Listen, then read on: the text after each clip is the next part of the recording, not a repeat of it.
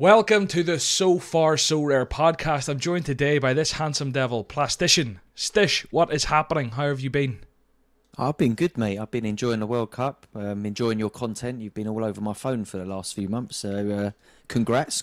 good to be back on the podcast. Yeah, I looked at it was the 20, 29th of April was the last time you were here, and we were sort of saying just pre-recording that like that's kind of scary. Yeah, yeah. The year's flown by. It really has. Yeah. The summer just went in the blink of an eye, really, didn't it? Yeah, it's all gone, and now it's nearly Christmas. Have you got your Christmas tree up? Not yet. No, no. I think I think uh, my wife is probably going to be keen to get that up pretty soon. The kids keep asking now. It's December, so maybe this weekend, maybe in the week. I don't know. Yeah, We'll see. First of December is kind of kind of my cutoff, like for anything Christmassy. But yesterday there was a, an old jingle on in the car on the radio, and I have to say I got a little bit excited.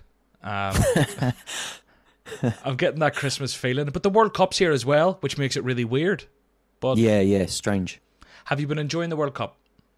I have, yeah. I think that we, we the very beginning of it was super exciting. I remember like you know that game that we went on a run of a few days where we had the big upset against Argentina Yeah. with Saudi Arabia and uh, then Germany and Japan like shortly after that, and it was like this is incredible. You know, you're getting in at like half nine in the morning to sit down and watch football, and you've got this excitement. Like it just it, it made the sort of like getting through your emails that much bit more fun. Like But then I feel like we hit a lull, didn't we? Where every game seemed to be a nil-nil, Nil-nil. or we get like a goal in the 78th minute or something like that. And yeah, it's uh, we definitely hit a little bit of a down patch. But I feel like this third round of games, the last sort of games where teams need to get a result to get out of the group, or you know, uh, teams are maybe fielding slightly weaker sides to test people, give people minutes. These last few games have actually been pretty decent. Last night, um, the Mexico game was really good watch. Um, Yeah. Proper enjoyed that. That last sort of 45 minutes of that game was really good and flicking between what was going on in the Poland Mm. match to see if they picked up any more yellow cards and all of the back and forth wondering, is this going to go down to like pulling a name out of the hat? cards. It- yeah, but it was Yeah. literally getting there, and I was sitting thinking like, watching the Poland Argentina game, I was like, if one of these Poland guys gets a card, like that could actually kick them out. They were two Yeah. cards away, weren't they? So if they got two yellow cards in the last 15, 20 minutes, which isn't impossible whenever you're against Messi, you know, Mm. uh, I was thinking like this could be. Imagine the drama of that. Imagine you're the guy. Or it could have even went like if the goals had went a certain way, it could have been down to like if you scored the goal and took your shirt off to celebrate, you could have said Yeah, yourselves yeah. like it was crazy. Like so, I wonder how that was communicated to the guys on the pitch. But I agree with what you're saying. There's been some class games, some really good upsets. There was a couple of big like three threes and a three two. Was that? Uh, was that? Let me see. This was like yeah, two days ago or something. Three days Portugal ago. game a few days ago was good. Back, back on Monday, we'd Cameroon, Serbia three each, followed by South Korea, Ghana three two. Like big, Yeah. big games. Uh, we've had a few nice ones in a row, but I think that is it. Now we've got the final group stage game has its own excitement for a lot of reasons, and then on top of that, we're going into knockouts. And I think it's funny because from a content standpoint, for me, the groups have been all going. And whenever you're playing all the fantasy of all these different players and you're loving it. But i think for the wider public i was talking to someone in work the other day. Um, my final day of work actually is in four or five days which is exciting. But i was talking to someone at work and they were like ah, i don't really give a crap until it gets to the knockouts and i'm wondering is that like is that the wider view Uh, are we going to see like people all starting to watch it is it just us Yeah. diehards watching it i know that's not quite true but you get my point I, f- I think there's a bit of truth in that as well because I've got friends who I consider like proper football fans who just don't seem that bothered about it. Like, you know, we'll try and figure out where we're going to go and watch the England games, and they'll be like, "Yeah, Mal, I'll come for the knockouts, but I'm not that bothered about it." And I'm like, "What? They're all like, they're all big Yeah. games. Like, come on, like, get yourself out of your house." But yeah, I think for a lot of neutrals, um, especially for England, I mean, like knowing sort of really casual people that I know that you know, will only really watch football if it's England. Now that they won't even watch it until it gets to the knockout stages. So I do think we'll start to see. Um, I think you know, like the game against Senegal Sunday night. I'll expect a big viewership for that in England. yeah Um, and if we get through that, I think every game is going to be massive. So, um, yeah, you know, if we if we get through that, we we're looking at potentially playing. Is it France the next round? And that you know, that's an enormous game.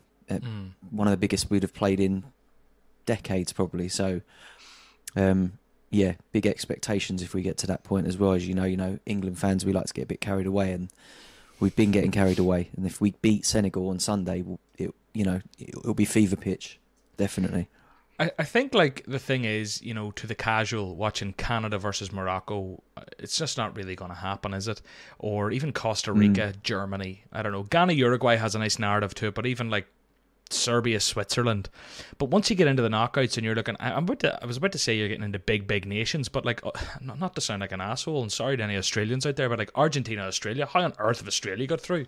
They were they were meant to be the whipping boys of that group, so fair play to the Socceroos. They've had they've played a blinder. Netherlands, USA is a big game, and you know after that France, Poland mm. seems a big game. Uh, we've got England, Senegal. You know, I don't know. We're starting to fill out that bracket, so I'm excited to see I suppose for myself with making all this World Cup kind of content, I'm excited to see the uptick in interest at the knockouts, but maybe no one else really gives a shit. In terms of knockouts, this is a loose segue, but we're going to go there. The Global Cup, match day four. Mm. We get the redraft going into the knockouts. So we, we have basically 50 credits to spend on four more players. Um, it's called the extra draft, 50 credits and you have to pick a forward midfielder, defender, and a goalkeeper. Now, there's been a wee bit of drama about this in the last 24, 48 hours, and you, you've kind of been involved. Yeah, do you know what? I've just gone to look at it again, and then I realise now, like, I'm, I'm just going to come back out of it. But I did my, I did an initial draft the same as a lot of like kind of Sorare users probably did. This, the minute it was there, I was like, oh, what's that? Let me have a look at it, and I think I put in a few big, big picks and then the next day I looked at it and it said like minus three like diamonds, and I'm like, oh, like that makes it, it like ineligible. Um, so I redid it yesterday, and I've just gone to look at um, who I've got, and I noticed that it seems to have like deleted the hmm. goalkeeper I picked. Um, but looking at it now, they're still all four of those players are in my cards section. So I just backed out of the redraft um, but I'm happy with, you know, the, like, again, what's happened there is the four players that I repicked yesterday, which was uh, Gundogan, Mbappe, uh, Mouez Hassen, who's the goalkeeper for Tunisia. I just picked him because he was the cheapest goalkeeper, and I wanted I needed some better outfield options, and Konaté, and and now they're too expensive for my, to be my picks, mm. but they've already been picked, so I'm stuck with them now. But unless something really bad happens, like an injury, or if Germany get knocked out, I'm probably not going to touch that. Um, yeah. But yeah, I think like my my entry, my scores have been so bad that it wouldn't be the end of the world if my picks don't kind of like yeah. come come home for me because um yeah i mean like even in like the mini leagues i've created i'm in like the lowest sort of like bottom 10% of all entrants so i'll be lucky I'll be lucky if I get you know like some of the prizes, what which are pretty much like a raffle draw.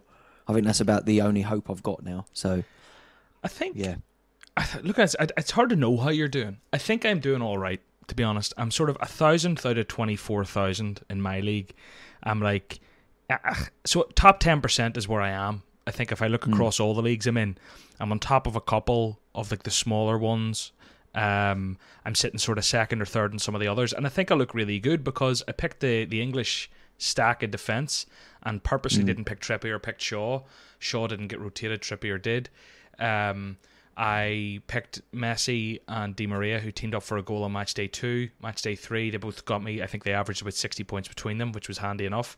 But what really looks good about it is going into the next set of fixtures, I've now got an Argentina double up on attack who have pulled Argentina. Or, sorry, Argentina who've pulled Australia, and I've got the England defence who've pulled Senegal.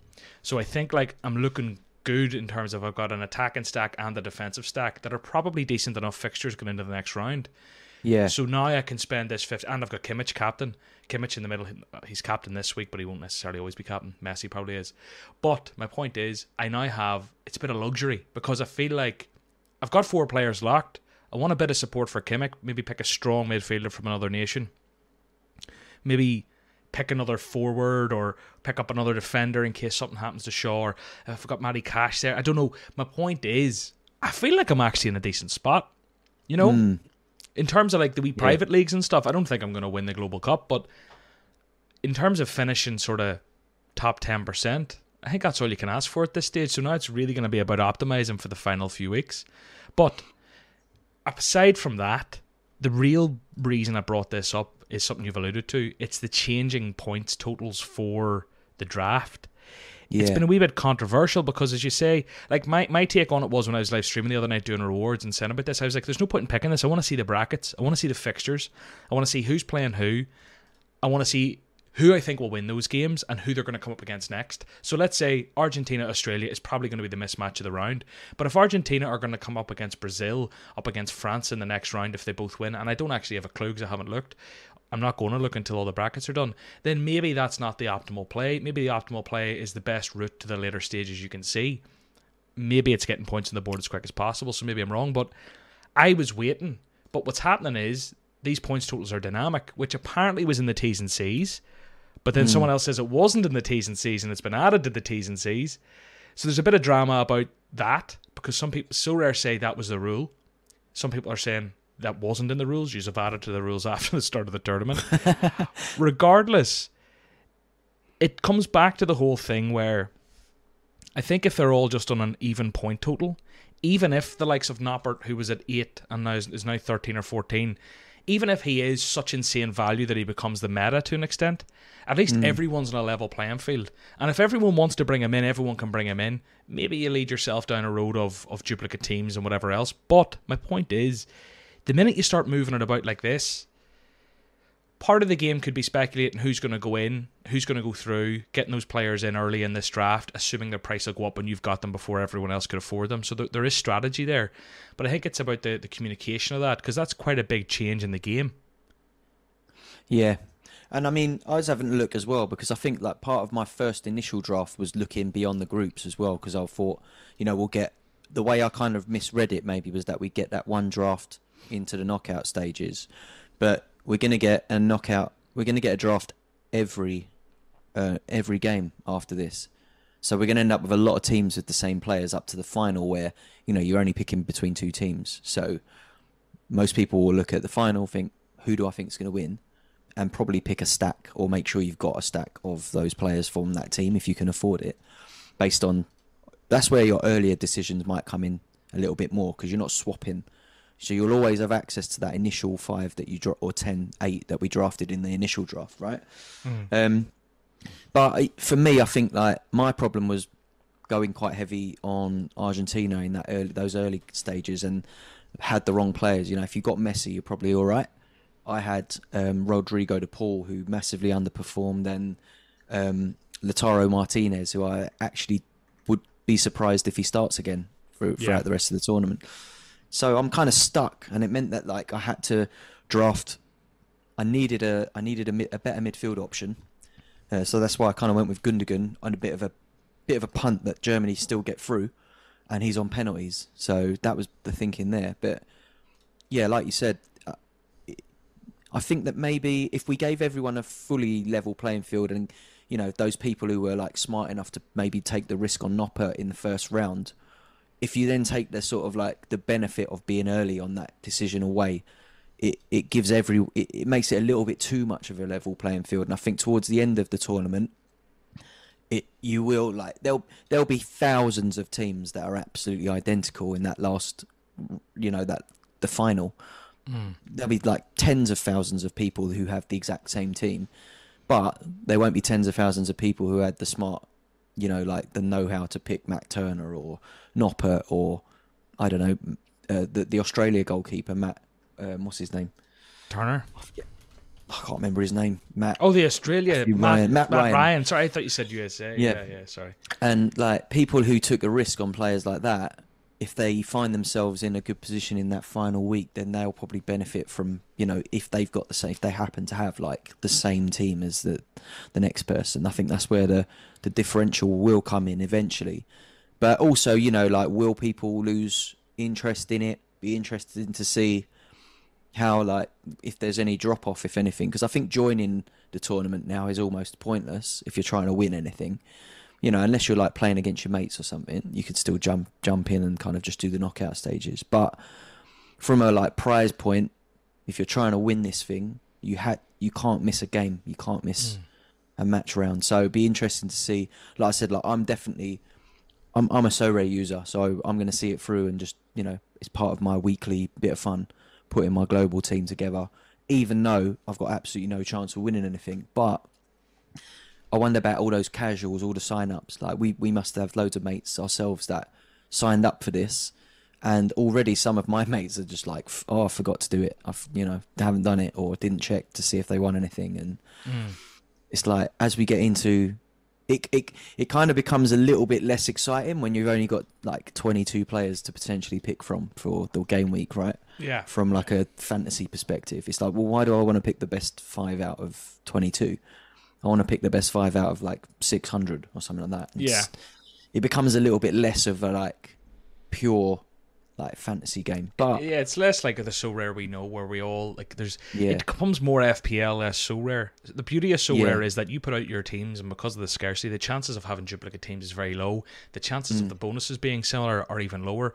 So there's always a bit of you're, you're always going to be set apart. Whereas I think like as we get to the latter stage of this global cup, it's going to be incredibly repetitive. But, but you know, it's it's it's fine because it's a short term novelty thing, and it's just a side game to the World Cup. But if you're playing for the the later prizes, you know, you want to come in the top X amount of thousands to win the top prizes. Yeah, it could be still be fun. Um, One thing, one thing I have noticed actually is that if you've got them players from the first round of the draft, they've actually got a little bit of a percentage bonus. So like that will come in handy towards the end where most people have brought in like four players from, let's say France get to the final, or whatever, and someone just drafts four France players to play that final game. If you had four, if you've had four of those France players through the early rounds and the fir- and the earlier drafts, you're going into that with maybe like an eight percent um, Yeah. bonus over the people who've got it. And I, so I think like that's where maybe that's what the differential will be. Like who had those players in their dra- in their initial draft and has Yeah. used them in in the tournament. But it's Like going to come down to like digits at the end of it, isn't it? It's going to be like percentages of digits of percentages. there's been huge swings, and I think the big swings are coming from, and I've kind of dodged a couple of them so far, thankfully. Uh, is like obviously Mbappe getting benched. You know, we had Yeah. that. The Neymar injury killed people. If you pick Yeah. Neymar, you're gone. Essentially, you're you're never winning. Um, and there's been other ones. There's been other big ones. You know, Belgium haven't been great. Kevin De Bruyne has been terrible. So if you went De Bruyne Mm. over Kimmich, you're screwed. Um, not that Kimmich has been amazing either, but he hasn't been as bad as De Bruyne, I don't think. He's all around a bit better. Yeah. So th- there's been a lot of kind of big swings, but that that was the nature of this. It's it's just about dodging bullets and getting lucky. You know, I think like there's obviously skill involved in winning this, but like there's a hell of a lot hell of a lot more luck the shorter term it is. Um, but excited, I tell you what, I'm excited for. I'm excited for football coming back. Yeah. Outside this, I'm excited to set teams that are like. Do you know what's killed me here? Actually, Courtois probably going home. He might not, but they need to beat Croatia, and they just haven't looked up to it. But I mean, you wouldn't put it past them. But um, if Courtois goes home, people who are listening to this will know what's happened already. I have no rare goalkeepers, so I'm kind of Yeah. underdog or under 20 probably just target under 23 but like yeah it's weird whenever you're used to submitting 10 15 teams a week that you're all excited for and i've actually been looking over at basketball a wee bit i haven't been buying players but i've been making sure to set my teams and following the scores as well But Yeah. more Yeah, I've been Um, doing that. I've been I've actually had a few wins on the basketball since um since Sorare Data updated the uh the basketball Oh. side for the lineup builder on and like the projected scores. That's It's- helped massively. incredible. And this is the perfect time to plug this actually, but I'm not even joking. I was winning nothing and I went over and just started using the lineup builder. All I've done is lineup builder basketball, best game projections, looked at the Yep. ratios and the differences and That's it. plugged in the best team. And I mean, I bought I bought obviously some of the big hitters early, but after that I just spammed a load of random guys. Hmm. But those random guys paired with my big hitters based off the ratios, what that basically means to anyone listening is if your guys projected his average, he's going to cost you 10 points to play, but he's projected to score 15. That's a ratio of 1.5, isn't it? Something like that, yeah. That's I think right. so. Yeah, I think so. So it's um that makes sense. Um, that is definitely it. So basically, if you pick your shit players, the guys with the highest ratio, so you're buying points for the cheapest, and then you hit your big hitters in. I've actually won a few rewards recently, Stish. Exactly as I- you're I saying. I've had yeah, I've had three or four now. Um, but it's exactly that. It's like finding them players who maybe have like the la- the last ten average of about ten, but they find themselves in a week where the the player that they sit behind in the lineup is like injured. Therefore, they're going to make three times what they'd usually make in a game because they're playing thirty minutes or something. And those are that's the difference in basketball versus football. Is football you just you know you need the big hitters in. In basketball, everyone's got one big hitter if they're playing the champion. The rest of the team has to be balanced. So, in terms of like trading basketball, is quite interesting as well because the players whose price fluctuates more are actually those players who have those kind of 10 to 15 averages but might hit 30 that week. Mm. And their price almost doubles in the weeks that like they, they, they are projected like a big score. But it's really nice when you're putting your team together and you think, have a little look on Sorare data and it's like, oh, that dud player that I won three weeks ago is actually due to hit a 30 pointer this week. Mm. And you can either get rid of him or you can use him and hope that, you know, if you've got the rest of the team looking looking nice and green, then you you're in with a shout. And I've definitely it's helped me a lot because um, before that I was scouring various like mm. DFS websites to find out who's being brought in by managers and using that as a signal to like have a look at why someone might be loads of people are bringing that in in a DFS game because I think that's quite similar to the Sorare basketball sort of strategy wise. But now having that, it's just like great. I don't need to scour the internet for all this information. It's all on the same website that I use on a day-to-day basis for football. So that's been a game changer for me, and it's I've, it's noticeable as well. Like I said, I've won I think three or four rewards in the last month or so. So yeah, I'm the I'm the exact same. Like I, someone mentioned the basketball lineup builder on a podcast recently. Forget who it was. Someone mentioned it, and I went over and had a look. and was like, "Oh my god, what have I been doing?" And hmm. literally mm. that week went in, and instead of just picking a couple of big hitters and th- throwing in random guys who probably won't even play, I came 243rd, and that got me a tier two limited. Yeah. You know, so and I was like, okay, so then I've got another guy, and I've won two rewards since then. Uh, Theo Pinson, whoever he is, and Alfred Alperen Sengun, who's apparently decent. He's an average of 32. But I mean, it's just, and now I have more options, and I'm just going to keep compounding, which is good fun. So, um, yes, Sorare Data bring this podcast to you. So shout out Sorare Data. If you use the link in the description, you get two weeks free at their highest package, um, their star package, and you use all the features. And if you don't like it, you can go back to Rookie and not pay a penny. Um, so I'd recommend you give it a crack. Stish, without we're not dwell too long because we have essentially given them like a five minute plug now, but it's it's genuinely interesting for people who like if you've got a couple of basketball players. I find it a bit overwhelming, but the lineup builder just kind of tells you who to pick, which is yeah. really good, and I'm winning rewards, so it was worth mentioning that, um, regardless. But what I'll ask you in a nutshell is could you play Sorare without Sorare data? Honestly. Maybe your answer is yeah. My answer is definitely no. I wouldn't I couldn't be I arsed. think at the level that I'm playing now with the amount of cards I've got and also just because I find myself like looking constantly at the marketplace. Also, you know, like tra- tracking your players.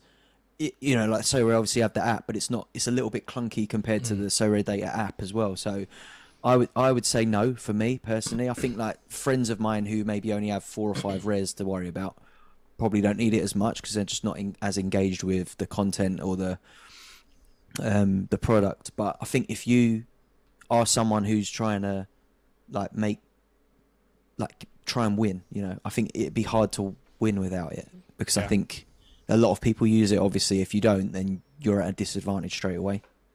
hundred percent. Well, look, I think they've got more than their fair share of a plug this week. Shout out Andy Laird. I know he's listening.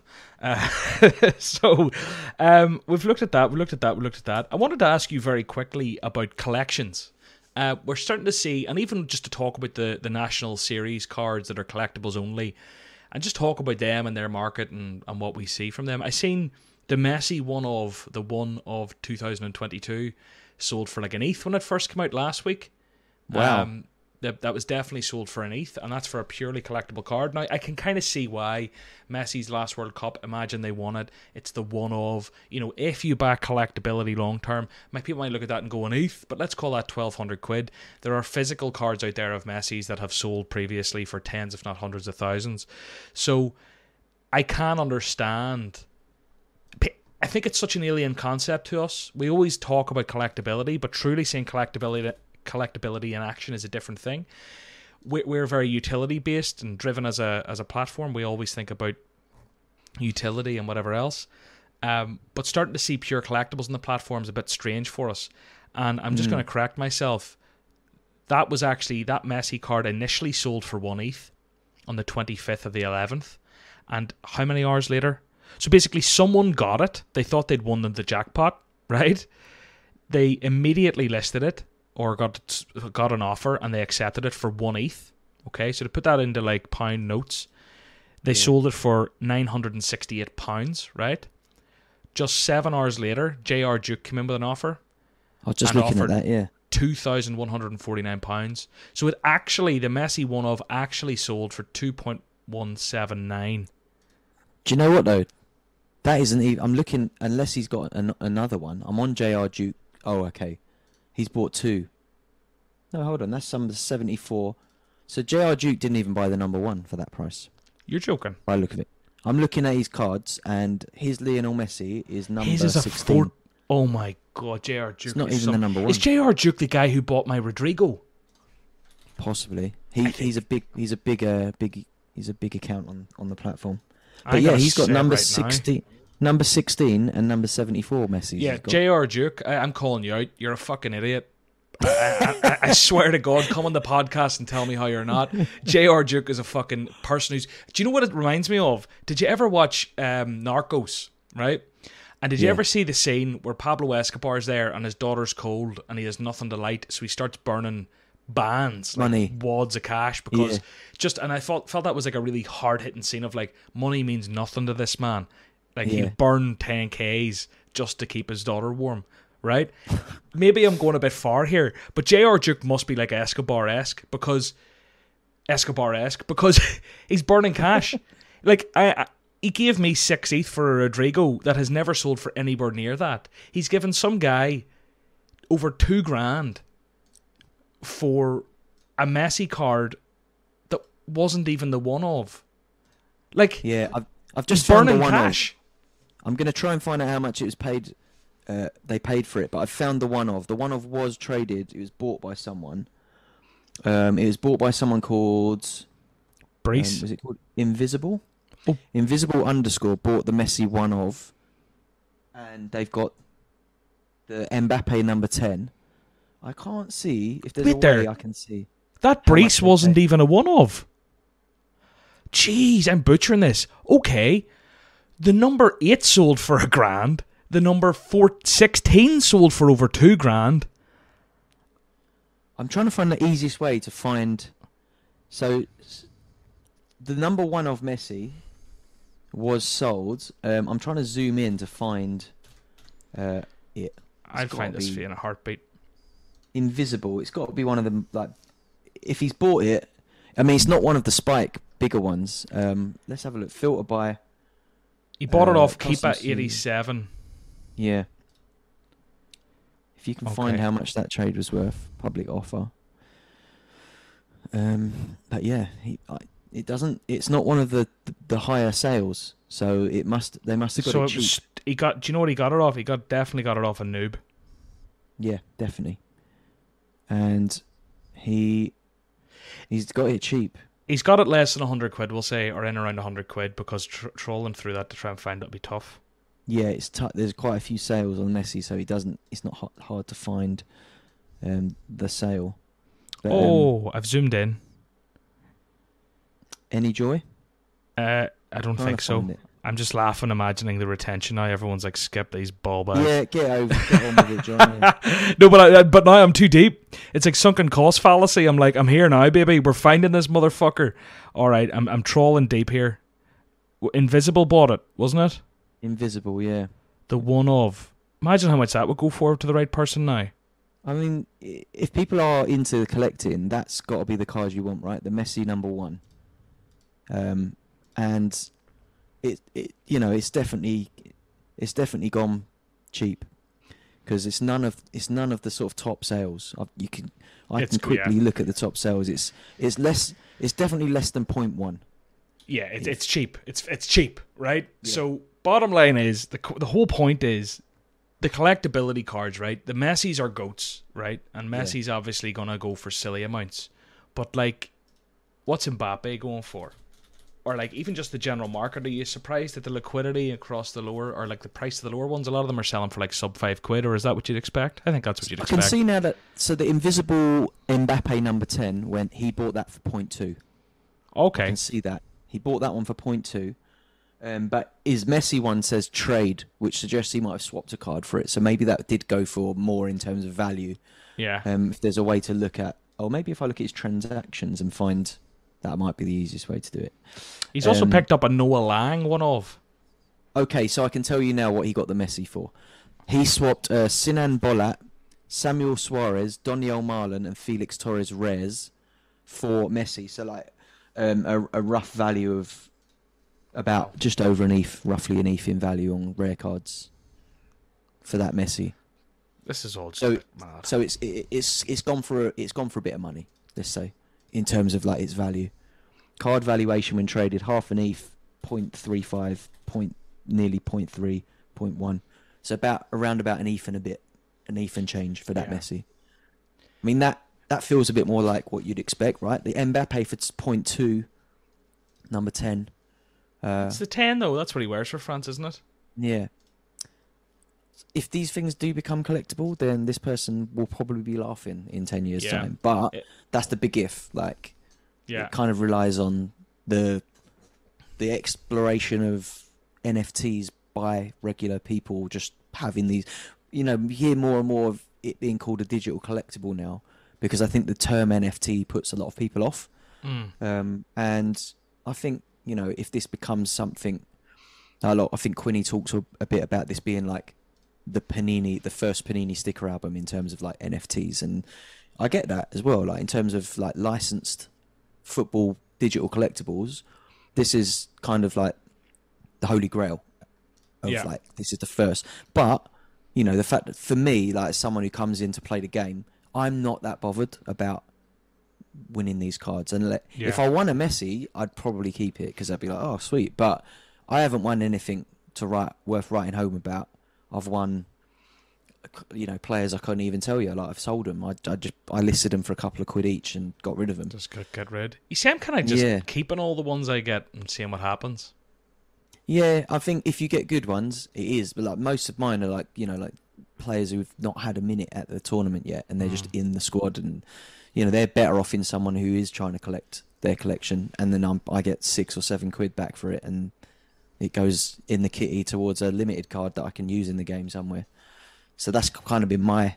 I think when we first got into the Global Cup, I had the impression that we were going to be able to use those cards in the game, so that it might like, you know, the trade side of things might be really interesting. But the fact that we can't use them in the Global Cup, I was just like, get rid of them. I don't don't need them It could have been unless I fun. want something good. If I want a if I want a Messi or something like that, or you know, a player I really liked, then I'd probably keep it just for like, oh, remember when I won that card? Like a bit of a keepsake. But at the minute, you know, I haven't won anything that I felt was worth keeping hold of. So just been just been getting rid of mine up to this point. You you must have a few now. Have you got um? I have a few. I, that's another thing as well. Like this week they changed it. I don't know if you noticed that. As another thing that changed on Global Cup was in the International Series Rare Limited Super Rare. You used to be able to field like a team that had DMPs in it, so players that ain't at the tournament, or Mm.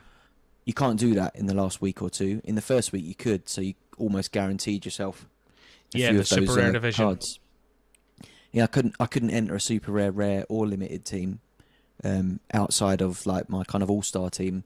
So in the global cup, I've only got my main global cup like commons entered. Mm. So that's the only team that could potentially win me another tradable card. So I'm only I'm only likely to win at best one of them this week, whereas previous weeks game game weeks I'd won one or two Mm. um, or two or three actually, I think it was. But this week it changed, so I just like I've been f- kind of focusing my collection into, like you said, U twenty three, and looking at um, even like this week I actually bought some cards to fill out a team into the second division Rare Pro because there was like no one entering it. I was like looking at the prize pool, four cards paid out, you know, 0.25 ETH for the top place. Yeah. I had a card or two, and I just bought a goalkeeper who actually did have a fixture. So I was like, I could fill this team out with a couple more players that are going to start. Got a couple of super rares on the cheap.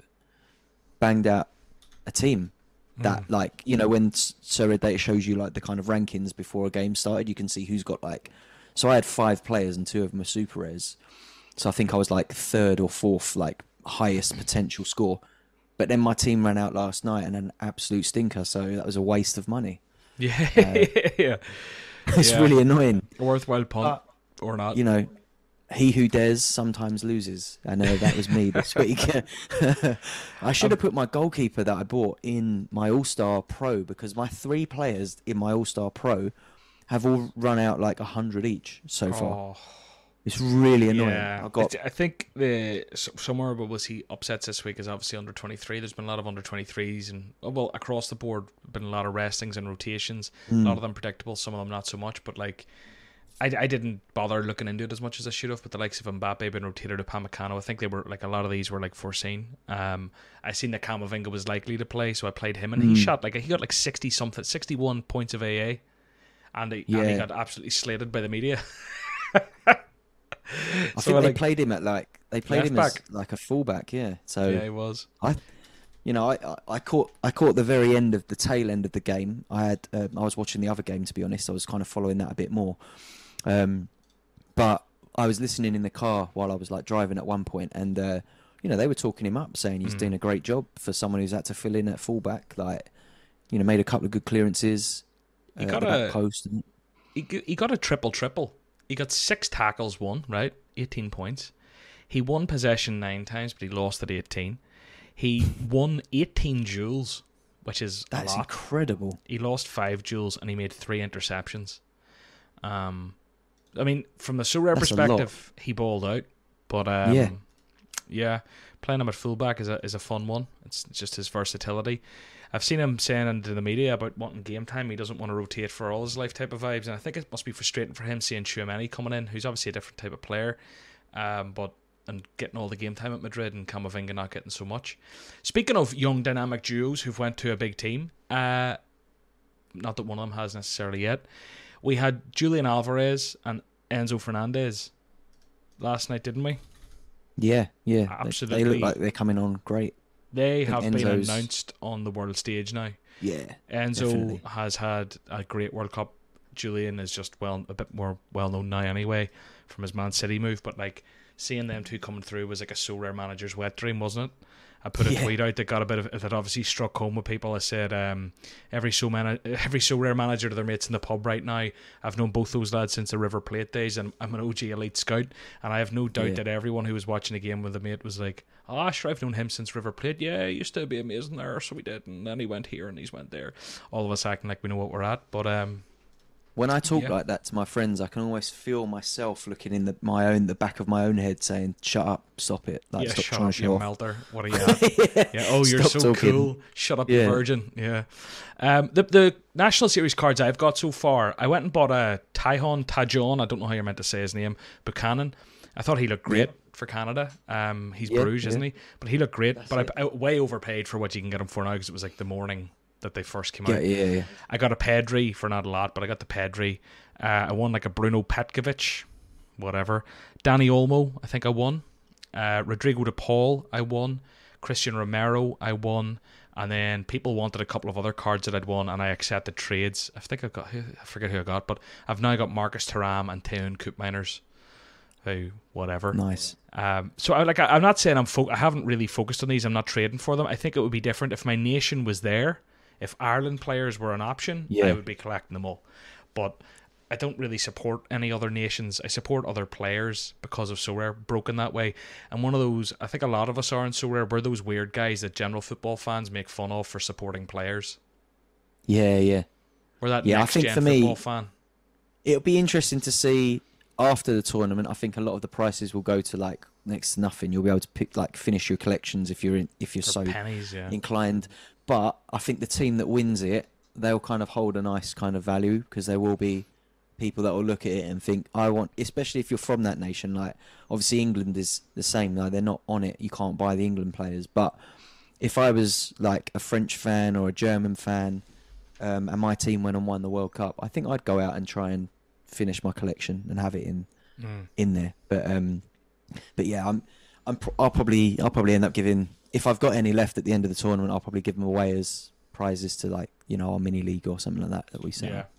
I think I, I, I kind of like the idea of keeping some of them if they're low. I don't want like the 1843rd or something. But if I've Yeah. got like a wee top 100 diamond, is it, or like gold, whatever it Yeah. is, up that direction, yeah, let's see. Let's just hold this longer term for the crack because I don't really care. We'll, we'll see what it's worth maybe in 10 years if Sorare ever exists. Do you know, it's one of those like, it's kind of like all those cards behind me. The reason I buy collectibles isn't to flip in and out of them personally. I buy them to collect them long term and hope that longer term they become worth something. So, like any of the sports cards I've bought in the past, and there's there's a decent few of them, I've got them in storage now, and I plan on literally not touching them for like 10 years, 15, 20, whenever there's the next boom in it, because it'll boom again at some stage. Mm. Um, so that's why I'd kind of look at these, get them in, forget about them. They're not worth a lot now. Or even buy a load of them now if you really back the collectability. You could, after the World Cup, give it to January, February, just start scooping a load of them up, forget about them.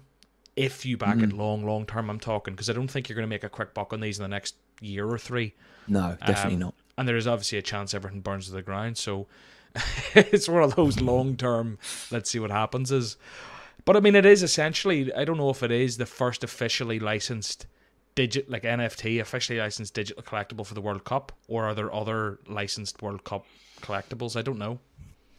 I mean, I've seen other crypto, like Crypto.com, who are a big sponsor of the World Cup. They have like an NFT thing, but it's kind of I haven't looked into it too much. I know like some mm-hmm. players have their own kind of like special editions and things like that. But yeah, in terms of like a bit more of a wider reaching collectible in the kind of Panini style, I haven't really seen anything else like this. But obviously, mm.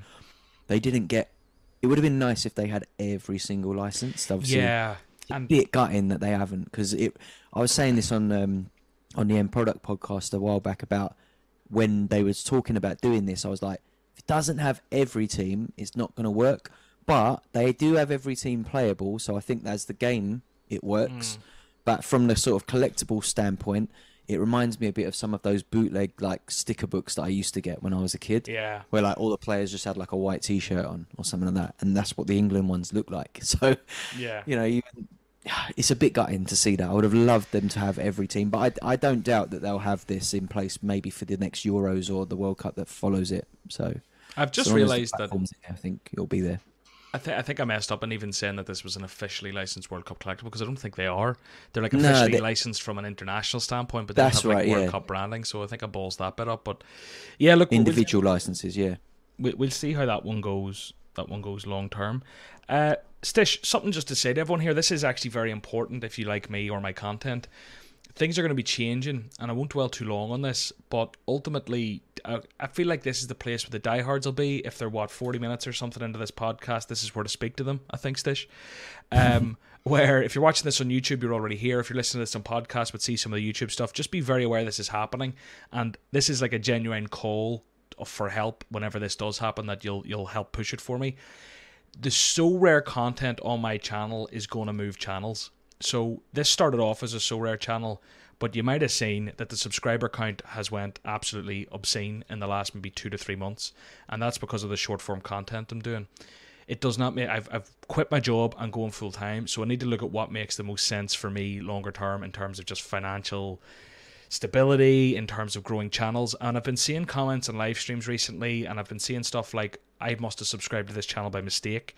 And to give you a little bit of an idea, just to justify this to an extent, because people might feel like, oh, we built this channel from Sorare and now you're ditching. Hmm. What's really happening, what is, is going to happen to my content is that because such a low percentage of my subscribers now are interested in Sorare, when I put a Sorare channel or Sorare video up, a very low percentage of my subscribers click into my videos. And if they do click in, there's a chance it's by mistake and they'll click out. So what it's actively going to do is kill my Sorare content because the click through rate will be low, the retention rate will be low, and it's just going to kill the channel. So I want to keep making Sorare content, but I have to do it somewhere else. So this channel will probably be renamed very soon. If you're if you're listening on podcast, my so my John Nellis YouTube channel will be renamed something more generic football soon and there will be a John Nellis So Rare channel that's spun up. I will tweet about this. I will post this everywhere when it happens. There is actually in the link of wherever you're watching or listening to this a link to that channel now. There's going to be no content on it for a week or two till I work out what I'm doing, but you can go over and subscribe um, just to start the follow and building again there. But what I'm asking you to do is really help the whole community know that I have moved because they, they just won't see my content otherwise. I'm kind of hitting the reset button, but it has to be done longer term for me to be able to be a full time content creator. Does that make sense, Dish? Does that sound fair? Do you know, I've, worked on the other side of content before for businesses who are like building YouTube channels and that. And what you're saying actually does make sense. And uh, to people who are listening to this, like you said, like oh, don't think I'm jumping ship. I totally get it because like you you've found like a rhythm now, and you're in the algorithm, Mm. which is like quite funny considering rhythm. But you're in the algorithm now. YouTube, TikTok, Instagram knows who to feed your content to, and it's going to feed your content to people who want that short form football tidbits like trivia, little facts and stuff like that. That's what they want. Um, but yeah, you, you maybe did build the platform to an extent, but you know the growth that you've seen in the last couple of months since you started doing the shorts and the kind of like the reels on Instagram and that kind of stuff that's like quick fire, you know, 30 seconds, bit of information, that kind of thing is working. But if you see the engagement go down on this kind of content, it will kill your Sorare content, and then Mm. people will have to go digging f- to find it as well. So it probably does make sense to split it at this point. You'll probably migrate a large percent. A lot of people won't realize it's moved. Oh It'll, yeah, they won't follow you. So that that's where everyone finally get- comes in. it- it will take a while for that channel to build back up to what it was before you started doing the short form, I think. But in the longer term, it'll it'll it'll be healthier for the channel as is now. It'll be healthier for both channels because at the minute Yeah.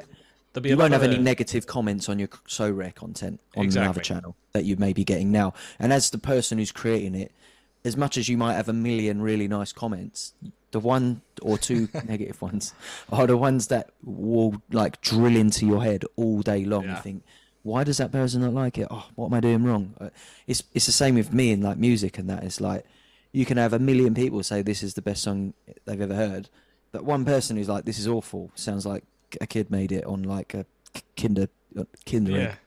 Toy or something like that.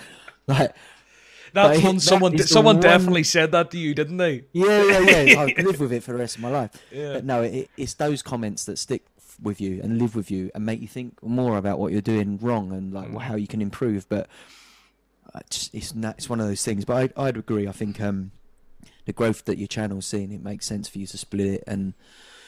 Yeah, it will- it it will mean that maybe your Sorare content doesn't have the views that it's had now, but it will have like legit views from people who actually want to Yeah. see it. Look, uh, again, it's one of those where I feel like built a bit of a community there. It's it's annoying as well from like the membership standpoint and all those bits. I've talked to those guys, they know the crack, but realistically, this has been such obscene growth, and it sounds like I'm licking my own arse. But to put it into perspective, two months ago I had ten thousand subscribers. I'm going to hit hundred thousand today as we record. That means that ninety thousand people, you could argue, are here for the short form, and ten thousand are here for Sorare. Which means that ninety percent of people who are on my channel don't give a shit about the bulk of what's on the channel which kills all those videos. So what this the, the, what this channel will probably transition into, um, and sorry if I'm boring anyone, but I just want to get this across. It's a very big move for me. and if you follow this podcast, I imagine you follow me to an extent. Um, this is about trying to go full time, and if I can create a football channel with football videos, and then transition into like premium. Remember the vlogs I used to do? Maybe doing that with football, less than just not just Sorare vlog like a football this, a football that. Um, and maybe there'll be some Sorare scattered through, you know, maybe that'll make sense. But having a dedicated Sorare channel where people know they're going to get Sorare, it makes sense. So that's common. When it comes, what I'm asking of everyone watching or listening to this is please do share it for me, a little retweet, a little post here, because I want everyone to know who, who, who wants to see the content. I want them to know it's happened so they don't just fall off and never find me. But anyway, long time on that. Stitch with some questions. Will we answer some? Let's go. Let's do it. Right. So, first up, let's go for Holty's question. I haven't read any of these. Thoughts on the redraft? And did you know the value of a few players would change? So, we've already kind of touched on that. Is there anything you want to add in, or will we just Oh. say we've answered that? Yeah, I wouldn't add anything to that. I think we covered it. I Mm. definitely didn't know that the value of players would change, and it did kind of stifle me. But now I'm pretty. Yeah, I'm just going to stick with with what I'm at. I think that pretty. much. I think we covered it. Yeah. Yeah, we did. Who's your favourite player to watch this World Cup, and why? Is a question from Sorare Connor. So I hotly tipped Jamal Musiala before the tournament, um, and Gakpo as well. Actually, so my two like main tips have have, have come through. I think Musiala still has a bit to show in that you know he's got an assist, but he could have scored a couple of goals and should have. You know, like the form that he showed at Bayern before the tournament, he'd have buried the two chances that he probably should have. Well, three chances I think he probably should have had. But he's been great to watch. Like his footwork, he's so quick. Um, and I have no doubt that if Germany do manage to squeeze through the groups, he's going to start to shine. Um, and you know he's so young, uh, so I've been really excited watching him. Um, I think Gakpo has proven himself on the on the global stage. I wouldn't say he's been as like fun to watch because I think Netherlands have been a little bit. I think they've been a bit disappointed. I think they've got the results they needed, but I don't think that they've blown anyone away.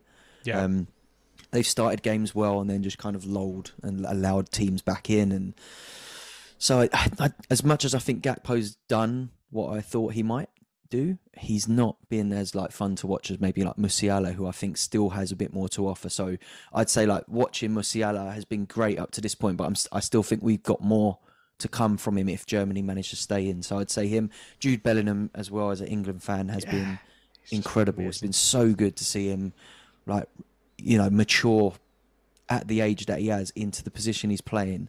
And he is, for me, a player that I'll be really disappointed to not see on the team sheet in Mm. any of our games now. So, yeah, I'd say those those are like my three main. And I think obviously, like I underestimated Spain. I didn't think they were going to be as good as they've been. Um, and Gavi and Pedri have been Gavi's incredible. look. I thought Gavi's been very, very good. Yeah, he Yeah. massively surprised me. He's been much better than I thought he was. So, Gavi as well has, has surprised me a lot. But um, I've really loved watching um, the the the African teams in the cup as Mm. well. I think um, Morocco particularly loved the way that they attack games. Um, they've surprised me. Um, I've expected them to have some quality and some flair, but I think they've been a really good watch in the tournament as well as a team. Um, and in terms of like maybe like a disappointment, oh, I say that actually no. Another team that surprised me was Australia. I think we kind of touched on that. Yeah. They they haven't been flamboyant or flashy or particularly nice to watch, but they have ground out results. And uh, you know, if you're an Aussie watching that team, they must be absolutely buzzing that they Yeah. got through into the knockouts. I think like to go off on a wee rampage as well. I- completely agree with Gakpo. I did like a World Cup fantasy draft thing. Um, I didn't want him in my Global Cup team. Kind of Yeah. maybe maybe a bit of regret. Well, maybe not because who would anyway. But on my fantasy game, which I've given up on because the game is shocking, which is great for Sorare. Um, Gakpo was like my controversial pick before the tournament. I wouldn't even say he was controversial, but he was one that not many people were picking uh, before the tournament. And I think uh, on a whole, what I'm really enjoying seeing is these young players who we have all known and loved on Sorare for so long coming to the fore and actually playing at the top level. So as you mentioned, like Gakpo, it's great seeing him. As you say, Netherlands have been disappointing. It's not like he's driving, running games, beating players left, right, and centre, dominating. He's kind of getting on the end of chances and scoring goals. So it's maybe like he's not standing out as much as he could, but he's getting the job done. He's definitely announced himself onto the top level. I'd be surprised if he doesn't move in January. I still Yeah. don't know how I feel about getting rid of his rare card. I got rid of his rare card and added a couple of ETH to give Vini Jr. An extra year of under 23, the lack of risk of a drop off of going up to uh, a top five club, uh, top five league club. I think there was a lot of hmm. reasons, but I had like the rookie jersey mint, and he's really doing the business now. So, bit of regret, but whatever. So Gakpo I've loved. I think as well as going along that theme of young players that have been outstanding. You know, Bellingham doing it at that level is just hmm. amazing to see. It really is. Um, I think in that group with England as well, I think Wales were disappointing. I would have liked a bit more out of Wales. I think Gareth Bale in Yeah. particular was very disappointing. And I mean, you know, he's an old guy. He doesn't play as much as he used to, whatever else, golf and all the jokes. But he somehow on the international stage kind of defied that over the last few years, it seems, where like Yeah. he'll still show up for Wales, but he just didn't show up for Wales. But Wales as a whole maybe didn't show up. Um, so got it for Harry Trades. Shout out to Harry who went out and went to six games. Yeah, Um, moving on, I'm just going through the groups here, and I'll try not to dwell too long. I think again, seeing like Enzo Fernandez doing swell for Argentina gave me a wee bit of a chub. yeah, true. Uh, Messi's goal, which was amazing against Mexico. Uh, it was Mexico we scored that screamer against. It was it was brilliant. Um, running through that into France, you know, some they've got such depth, don't they? Denmark Yeah. have been disappointing.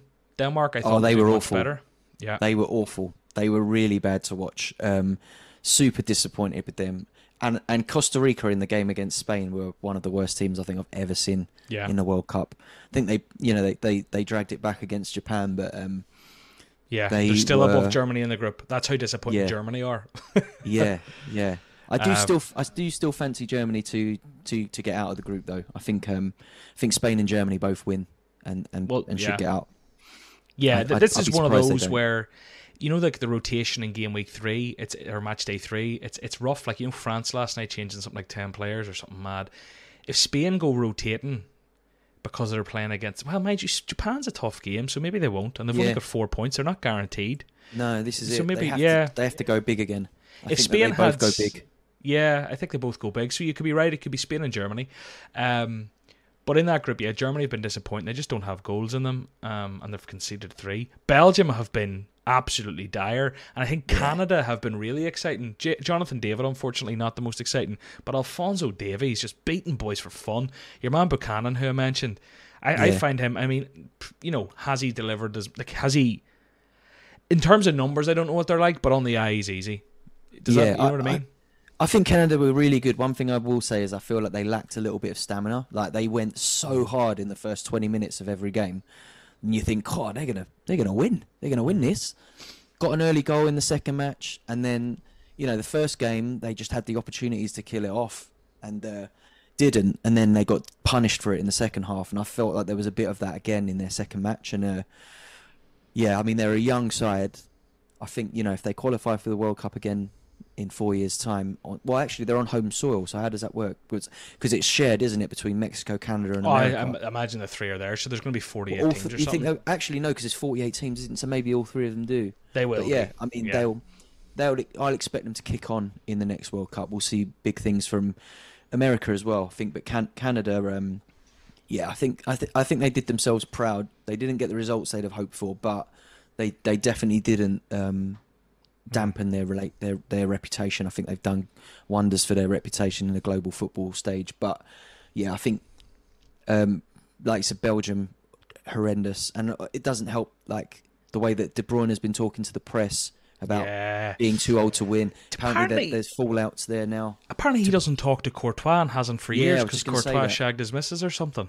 Oh, I didn't even know it was about that. I just saw something about Yeah, like the dressing room being really bad.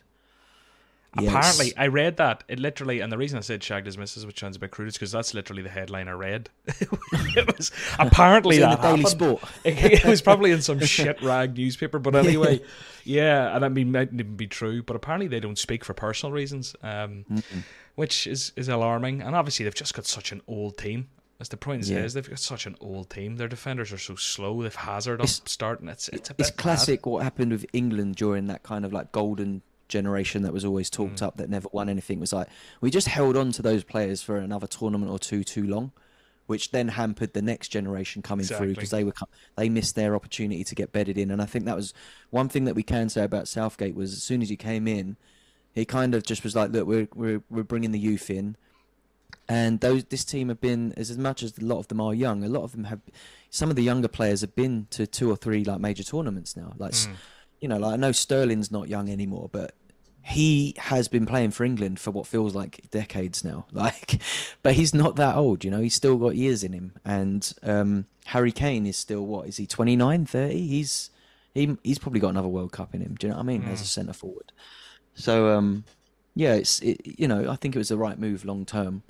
Um, and I think that Belgium are just in that same place that England were at maybe 2002, 2006 World Cup, where it's like that was like our last shot, and then after that we just you know we were just holding on to them for a bit too long after that. But I think Well- Belgium just have to have to rebuild, keep a couple of the stars there, get rid of some of the deadwood, bring through some good players. Maybe we'll get some has it- utility for Doku finally. Oh, imagine D- Doku and De Ketelaere and Lang and whatever. But rumor has it it's coming home, Stish. But I'm not going to buy into that. I've, I've made my Oh, room mate. green on purpose just to fight back. But uh, Um, mine's mine's always grey, so uh, there's not a lot I can do about it coming home. But um, it's definitely coming home. But just to wrap up the, the final couple of groups uh, and move on from the common home chat, it's uh, there's nothing, nothing really. To, I don't want to dwell too much longer on this because we spent a while. Serbia, I feel have been disappointing. You know, conceded a lot of goals. You think Oh, they might have had a bit more firepower, but I think that group's kind of went to script. Um, Portugal and Ghana, South Korea and Uruguay's group's quite exciting. Even going into the last day as well. Portugal through, but I mean Ghana, Uruguay, Suarez, the whole narrative Yeah. there is very exciting. Will Portugal rest players against South Korea? South Korea, no chumps. Could they go and get a result against Portugal, which could put out both Ghana and blah, blah, blah, blah, blah. So exciting, exciting in that group. Let's see if we have another question or two before we wrap up. How do you think, this is from Ron Royale, how do you think the influx of new users is going to affect Sorare once regular competitions resume? Will we see an upturn in more regular users or will most dip out after the free to play Global Cup? To be honest with you, I, am going to answer this quickly and then you can come in with anything you want to say, Stish. I think it's kind of like it's one of those questions where I think the answer is quite obvious. I feel like there will be an influx, but most will drip out. Do you know what I mean? Mm. If we had 100,000, we're not going to have 500,000. We're not going to have 400, 300. But if we have 140,000, that's a 40% increase off one tournament in free to play competition. And that's the way it kind of needs to be looked at. I don't know what numbers is success in retention, but I mean, like, there's a lot of rewards getting live, given out here okay, some of these custom series national cards might be selling for a couple of quid. Is that enough to hook someone in? Maybe not. Is it enough to even get them to set up a wallet to withdraw and get out of that mm. process? No. But if the, all those people who hit jackpot grab a limited card worth 40 quid, they're going to want to either get their money out or say, do you know what? I'll play with this. Mm. So um, I think it depends what you define as an influx. Going from 100,000 entrants in common competitions or whatever it was to 500,000 is unrealistic.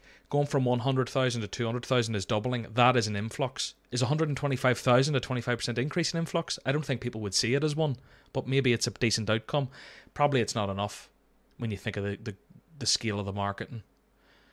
What hmm. would you be? What I've, do you think's fair? Like in terms of like casual competition entries, if we go from I kind of agree with you in that like if someone's won a limited card, they might be more likely to see what comes of the end of the tournament and what they can do with it, or or get their money out, or yeah, they might. And but I think even in that experience of trying to sell that card and maybe selling it or not selling it, depending on what their experience is of getting their money in and out of the thing, or things like that will come to play. But I would expect that maybe like the retention of let I'm just looking at it now. There's 550,000 entrants in the Global Cup this week. Um, I what I think on, average from the last time I looked, I think like the common leagues where you know you can win a common card and very highly unlikely of winning anything else. I think if they take a look at re- if they really want to retain some of these users, they're going to have to kind of reevaluate the free to play side mm. of Sorare after the World Cup because I don't think that the the common um, you know game is fit for retaining it's not the same experience that they're getting from the Global Cup, and and, yeah. and it's not as in, they won't be as engaged with it. You know, it takes time to build up a team that, you know, like I've got I've got friends who only play common who still can't field a team every week. Do you know what I mean? It's like yeah. it's hard to win enough cards that become useful enough that, and then and then to win more commons and not a lot else. It's like they kind of lose interest in it, and I feel like we'll get a lot of that from the Global Cup, but you will definitely get people that got on the Global Cup, figured out how to play the game, and realised that there's other tournaments that you can play. And I wonder how many of these people who signed up have also gone, I'm going to buy an international special team and bought a hmm. limited team or bought a rare team to enter that during the World Cup. That would be interesting to see, but I don't know if there's any way of seeing those metrics. But I'd expect a big drop off, like you said. But I do think that it will be an uptick from what we had pre World Cup. Um, it has it has a lot yeah. more people with accounts opened. It, it, they're they're much warmer leads now. They're essentially hot leads. In the future, yeah. if the Premier League comes and these people get hit with subsequent marketing, they're much more likely mm. to sign into Sorare now than they would have been if it was their first sort of seeing first what is it first hit first bite of the cherry first time they'd seen Sorare. If they see subsequent marketing and they already have an account through this global cup they're more likely oh i have an account of that. What's going on there? So let's say yeah. for example Sorare everyone thinks everyone knows everyone reckons the premier league's coming right? So let's say the premier league comes. Okay maybe they announce it this month but i don't know why you would do that and tread on the toes of one of two things. You announce it this month you either tread on the toes of the world cup why would you put marketing efforts into both? You probably focus yeah. on the global cup till it's done. Then it's Christmas. Do people really give a shit? Or you try and catch that Boxing Day thing. But maybe, yeah. honestly, here's one for you. Paying for advertising in the few days leading up to Christmas is going to cost infinitely more than what it'll cost post Christmas from a marketing True. campaign standpoint. So let's pretend the Premier League is coming. When do you launch it? For me, it's January. I don't know when, but that's when I would probably do it. Um, And my point there is that what if they made a longer form free to play game, kind of like the Global Cup, but for the latter half of the Premier League? It's a bit weird, but they're getting That it for the end of the season. But that might hook in FPL managers and have a grand leaderboard. FPL's top prizes are a load of bollocks. They're like goodie bags Yeah. in a PS5. What if So Rare had like the top 100 prizes, mad shit, VIP tickets to the biggest teams in, in England? If they Yeah. had merch, experiences, um, Similar to what they've done now with like you know each game week has a good prize, but the main prize is massive. Obscene. Like go and kick a Go- ball around with Zidane. Like go to England's training go- or go to go to your team's training ground and kick a ball with the players. Yeah, sit in the director's box for the team you want to sit with or whatever. yeah. Whatever it is, like mad shit. That's I feel there's an angle there in the longer form game, and that gives them a few weeks post Global Cup to optimize it for, you know that. And I mean, imagine longer term, what you could- you see Sorare as having the regional leagues for people all across the world who support their teams to play with their teams in a free to play mode to win obscene cards, obscene prizes, but then obviously even bigger prizes or more prizes at the paid level. I don't know. Maybe we're going down a rabbit hole, but I just think like will there be a drop off? Yes, there will not be 500,000. I don't even think there'll be 200. But what is Yeah. an influx? Is adding 50% to your your free to play like actually playing is that a success? I think it probably is. Maybe people disagree. There's I know there's someone at home going you're an idiot because I feel like I'm pulling numbers out of my arse. But that's an interesting one. it's definitely good for the brand. Whatever happens at the end of this, whether people carry on or don't, I think a lot more people know what Sorare is and and have engaged with it enough now to just have an idea of what it means, what it is, how it works. Here's a side note, and it's one that's Sorare. I imagine are more than aware of, right? So this isn't this, this is kind of a warning to Sorare, but I'm sure I, I know that this has to be forefront of mind. It's been no secret how much they've struggled to get out merch and get out things in the past. That's been no secret. You know, people win things, people have got things, people have been promised things, and it's taken it's not taken a couple of weeks, it's taken months, right? They're about to try and distribute the most amount of stuff they've ever had to distribute. Yeah. If they do not have the systems in place to actually distribute these rewards correctly, the the shitstorm, the amount of people who'll be posting still haven't got my, where's my? It's been four weeks and I still haven't received my. That's not a good look. No, there'll be they, you know thousands. what? They they should have. If it was me, right, that sh- that stuff would already be in mailer mailer bags now, in Mm. like put back into the shelves in like so like size, like what like what the, what's inside the bag, whatever, ready to ship. Right, I've had personally selling records. Right, I I've got a load of them here, but um, released a record a few years ago that was like a limited edition, all hand done announced it didn't expect it to sell that quick thought you know i'll have over the course of a few months we'll get rid of these they sold out in a few hours and i had to sit no. there and like hand write 300 copies out and then get them in mailing mailing bags and then go down the post office in like massive lumps of like 50 at a time uh, every, every all of my locals hated me because they see me in the post office i'm there for an hour and a half like filling out addresses doing all that but I got it done, and I'm one person. You know, that's 300 records went out in the space of five days. So if a massive company with this backing can't sell out 100 football shirts in a few days, then they need to hire someone. You know, it's mm. there's not really an excuse for that for me because I've done it myself Yeah. on my own. So I, I'll- they should be mm. ready. They should be prepared. They should, if they're listening to this and they haven't already put all of those shirts in bags and labelled up what's inside them, ready to just stick someone's address on the front of it and go send it, then they should be doing that now. I would, I would definitely like recommend Like- that. I'll put it this way, right?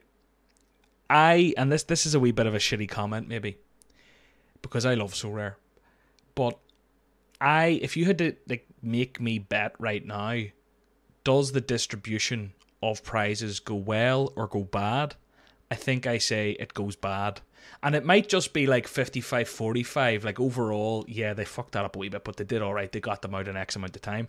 But I think, I don't know if it's just because I've seen it and I know how busy they are and I can see all the marketing efforts and I can see all they're doing and there's the whispers of the Prem and Christmas is coming and I can hmm. just smell it. And maybe I'm wrong, and I pray I'm wrong, because if they can do it on this scale, it'll be seamless going forward. And they'll have hmm. sorted it, and they'll have the things in place, and they'll have the outside couriers or whoever do all this shit for them, the distributors, the distribution network, right? But I just look at it and I go, even for like the leagues like mine, where I've got 50 tickets and 10 shirts and whatever, I'm like, how's this going to work? Do I tell Yeah. you what each position in my league has won and then you use their email address because you're the one that has it to contact them? Because how am I going to contact the people that win my league? You imagine they'll want to contact me, but let's just say they don't or they don't know how or whatever. If I don't Okay, have contact details, like I got one for you. This is how you're going to do it. You're going to have to keep people in touch via your social media. Let pe- let it be known who is. But obviously they they are their usernames are on your Sorare like you know Leaderboard. the, the leaderboard. You know exactly what their usernames are. Just get them to send you like an offer for something so that you can. I mean, if how it's much a card, of a headache then- is that for me, Stish, though? And how much of a that is a headache is pain, that for it? everyone else? If you've got one prize in your league, if you get two prizes, if you get five prizes, not a bother. If you have Yeah. legitimately got, I'm having it now where I give out all the limiteds I win on YouTube. And what I'll get is I'll get four messages saying I'm this guy who's won. Yeah. When one of the people's the right guy. So then I'm spending my time having to get them to send me screenshots, reply to their own comment, cross check the YouTube accounts to do that. I'm not gonna lie. I don't have a day's work in me to distribute and maybe I'll, I'll have to. Don't get me wrong. People You'll will get their find it, prizes. yeah. exactly. I'm gonna. It's gonna have to happen. But what I'm saying is, from Sorare's perspective, you know, this should be easy as me giving them like a chart of what each person in my league has won, from first to tenth, from first to I fiftieth, mean, if from you can first to whatever. if, if they're in your DMs already, I guess you could just say to them, right, if you are this person, can you just send an offer for my like Raffle Leon now, and then if it comes in, be like, sweet, reject, but you know that that you are talking to the owner of that account on Sorare because they've sent you exactly what you said. But then imagine It's cross long, checking. it's It's, it's, a headache, is what I'm saying. It's Yeah. not. It's not mm-hmm. scalable. We'll put it that way. It's No. not scalable. But This is why we need messaging on Sorare. We need it messaging, you know, Yeah. like direct messaging between uh, accounts on Sorare, so you can see exactly who you're messaging. yeah. Yeah. But anyway, Stish, we've been going on over an hour. Uh, if people want to find you, it's at Plastician on Twitter, and you have a great Sorare podcast called The End Product. Is there anything Yep. else you would like to promote Um, about? you, you can you can find me at Plastician on pretty much anything. So wherever you consume content or follow, um, I'm probably most active on Twitter. I, I'm trying to be more active on Instagram and TikTok. I have like a more sort of football um, oriented TikTok that I'm playing around with at the minute, which um, has some content of me visiting football clubs and stuff like that. Some other bits and bobs that I do in a football space outside of my music. But yeah, that that's pretty much it. Like, definitely give the End Product podcast a, a listen on um, wherever you listen to uh, So Far So Rare. Basically, we're on all the all the platforms there. Shout out Quinny and Tony Watt. We do that with uh, Quinny, who's obviously probably known to anyone who's listening to this podcast. He's another content creator, and Tony Watt, who's a professional footballer and Sorare player. So uh, yeah, definitely worth a worth a listen. Other than that, um, I can't think of anything else. I think we've covered a lot. It's been great Yeah. being on again, John. Thanks for having me, mate. We've uh, we, we did we covered a lot there. We got through a lot. So look, thanks for being here. Um, I'm sure you'll be on again. Um, and best of luck with the Global Cup. I'm, I'm going to need it. I'll More see you than later, my man. Good luck.